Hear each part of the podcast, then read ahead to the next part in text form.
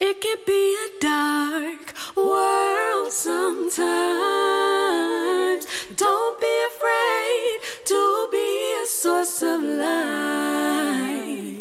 It can be a dark world sometimes. But don't be afraid to be a source of light.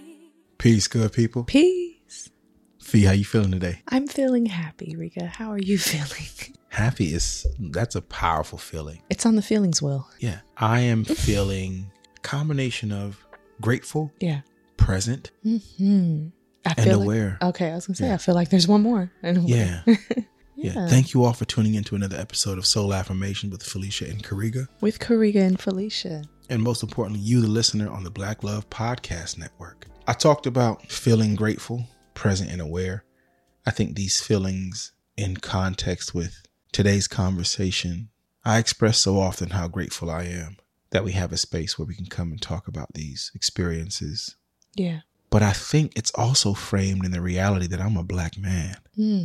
And I come here and to find a space to talk about parts of my identity that many brothers don't have the space to explore. Mm-hmm. Mm-hmm. And I get to be a part of the Black Love Podcast Network while exploring my feelings and making room Mm-hmm. for other brothers to do the same. What powerful work. So I think that's part of like the that's part of my gratitude always.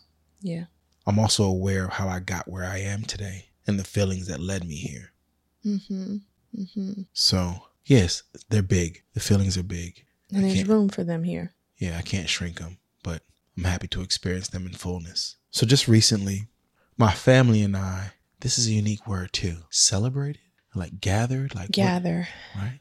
memorialize. Yeah, we experienced the eighth anniversary of my brother Kareem's passing, and we hold a memorial each year. But I am okay with today acknowledging that we celebrate the memorial Mm-hmm. because it is a moment to acknowledge how far we've come. And it's a moment to acknowledge the power and the jurisdiction and the timelessness of love. Mm-hmm. So while the day that he left us still stings, we still cry, we still can't find the words on some days. I'm aware that to speak his name day after day, year after year, we're privileged to do so as a family. Yep. We're privileged to come together and gather and tell story so that even the babies know who he is, even if they didn't spend time with him. Mm-hmm. He is present in conversation, in pictures and photos in the home. We talk about him enough for the babies to know. Mm-hmm. And I celebrate that type of endurance. Yes. I celebrate that type of faith in love in how God's promise has covered our family, though not excluding the day and the days I felt like we weren't covered. Mm-hmm. But in the full picture, I recognize how covered we are. And coming from this memorial space, I recognize that we can't rush to get better. Mm. There is no way to rush to get better. You'll miss all of what it, every emotion is supposed to teach you. And you might rush to pretend better, but you can't rush being better. and the complexities of what being better is, because how does it, when does it get better if their absence, the way you perceive it, is permanent? Mm. Right. Well, what, is gets that? what, what gets better as I explore it is you, your ability to resolve what you can't understand, your ability to surrender, to ease your mind from running through the possibilities and the circumstances and that hamster wheel of what if, Mm-hmm. why not different, Mm-hmm. why not? So you learn to, in some instances, you can control those feelings or experience them without them controlling you. Mm-hmm. Mm-hmm. what also I identify as getting better is how much you're willing to take inventory and how often you take inventory of what's occupying love's territory. Mm-hmm. And every day that you've chosen to put something down and pick up a little bit more love, that is better. Mm-hmm. Every time you go through that experience, every time you have the courage to look through yourself, mm-hmm. to look through Mm. your feelings, to look through your emotions, to look through your anger, every time you have the courage to look at it and then make a choice to surrender something to pick up more love, you are in fact getting better. Mm-hmm. Mm-hmm. but it's ongoing. And better is not a state in which you arrive. Better is the effort of each day, the willingness to pursue each day, the willingness to accept that the day you have is still a gift, though it stings. In my writing, I shared June 12th, life was amazing. And on June 13th, it became a maze. June 13th is the day my brother passed, and uh, better is not getting lost in that maze the same way you would Mm. get lost Mhm. when you begin to know your way, when you truly begin to recognize that none of it is outward, all of it is inward. Like Anthony Clark says, you have to learn to go within, or you'll go without. Mhm. So, better is that surrendering to going within and Mhm. confronting those feelings Mhm. and confronting the idea that you just were not called to retaliate, despite it making the most sense to you at times. Mm. So, better, you can't rush that. Mhm. Every single day is required, Mhm. every day. Mhm. And I'm grateful to still have the endurance to come to this practice of not forgetting about him or forgetting about how I feel, but having the courage to work through it. Yes. Yes. Yeah, it feels beautiful. I celebrate that. And I love and admire so much how your family is able to do the same as a unit. I've learned so much, so much about grief from your family. In fact, my upbringing kind of intersects the way we experience when a person in our family transitions. It is that they are no longer here. And I cannot recall a time or a moment where we had sat together after the funeral and talked about what this person meant to us and how much we loved this person. I think, of course, it comes up occasionally, like in jokes, you know, you remember something about a person and you might bring them up, but the intentional gathering together and bringing forth like images and memories of a loved one Mm-hmm. and then talking about that loved one is so such a beautiful practice and i think so incredibly necessary for that process that is ongoing Mm-hmm. and i learned that from you all and in fact i came to understand it even better with kamayu i used to think like okay when a person transitions they are gone right Mhm. but i just could not let her go I had so much love. And it helped me understand like, this is why people spend time memorializing their loved ones. It is the way that they keep them present, and it is a way to practice the love with them Yes. because that love does not go away. So, to make room for it because it is so big, it's massive. Mm-hmm. Mm-hmm. Hence, massive grief calls for massive love. Absolutely. So I just wanted to share that with you here, what I've gathered from being able to be in space and community with your family, and really what Kareem's transition has taught us all. Yes. Yes. And Fee, thank you for the way that you have shown up for us through and through this process while experiencing your own relationship with Kareem and the barking dogs in the background. it's it's challenging, but I, I'll say this: I think that when people experience what is referred to as out of order deaths, Mhm. it disrupts everything you think about time and what you thought time would be and how it works Yeah. when our elders transition, it can be difficult, but there is a larger philosophy that governs them living a full life. And we know that mortality is a reality. Mm-hmm. So we sometimes can give ourselves reasoning when someone passes at an old age, Right. which, you know, and to my understanding, there was a lot of that in your family and in your community. Mm-hmm. But there's something so gentle and radical about out of order passing, namely when a parent loses their child. It shows us how transformative grief is, how massive love is, Mm-hmm. and how much space it can actually take up. Mm-hmm. Mm-hmm. And my family's had to experience this, and we've had to experience this. And to me, it's really powerful looking at these experiences in grief, how they're growing my family, Mm-hmm. in our power and our wisdom, the, the wisdom that hard days reveal. Even so far as I'm watching the babies take up the wisdom. Mm-hmm. Kareem's daughter spoke at the memorial this year. But before I get there, I also just want to acknowledge that the eldest male, my oldest brother, Keon, how he makes provision each year in holding this and exploring his feelings and holding space for the family while still trying to process his own feelings. As Kareem is his first younger brother. and one of his closest friends. So I really want to just hold space for his humanity. And you know, Keon being born in a in the decade before me, a lot of men from his decade never had the chance to fully emote and process their feelings because of systemic designs that invalidated their feelings. So I really admire his courage to lead the family in this way in processing our feelings. Mm-hmm. But I talked about how this love is massive and how it transforms a family when the babies pick up the wisdom. Mm-hmm.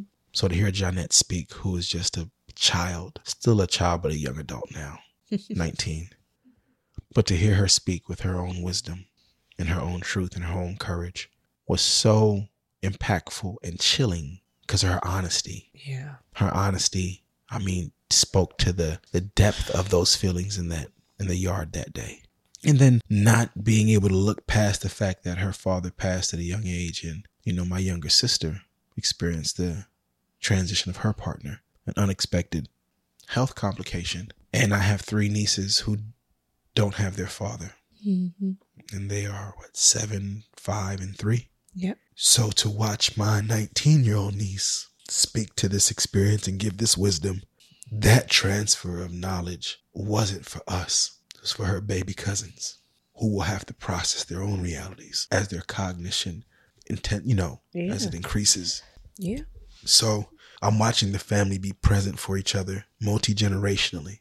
And this was one of the first times that I can be present with the experience of the memorial in fullness. And I could pay attention to my family and those who couldn't speak, those who couldn't find their words, Mm-hmm.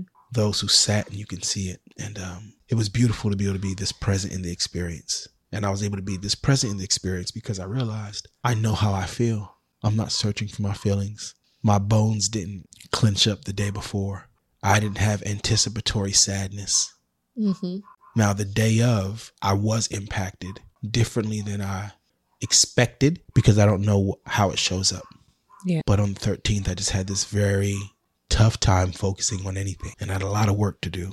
And I was just trying to figure out how to f- how to get this this work done, understanding, oh, my body is having its own response. But Yeah. I was able to understand my feelings because I recognize that I've been privileged for all these years of been processing my feelings. I've spoken about my brother on every album I've released since his passing. Mm-hmm. I explored in writing, creative writing. I, re- I explored in journaling. I explored in faith and prayer. I mean, we put two films out Yeah. one of which received an Emmy, Dear Beloved, and When the Waters Get Deep. I realized that I've been working so intentionally in understanding my feelings because the first wave, I couldn't understand them. Mm-hmm. They hit me hard. And it was also, I didn't want to understand them. It's like I wanted to feel how I feel, but I had to examine how those feelings would impact my my wellness, my health, my sustainability long term. So exploring my emotions through so many creative endeavors. And just to be clear, like songwriting is not just what people hear. It takes so much exploration to produce those lyrics. It takes so much investigating to produce those lyrics. So for every song you hear, hundreds of hours Mm. Yeah. spent thinking about how I'm feeling yeah. before I could even begin to articulate and then be confident enough to let it go in something as timeless as music many times over and then have the courage to tell a story on film. I remember the vulnerability. I remember questioning whether or not to let them into my family. What would this mean? Yeah. But it has aided me in ways that I feel privileged to experience Mm. and honored to bring before my family. Mm-hmm. And my family has honor, and Kareem Johnson has honor. Mm-hmm.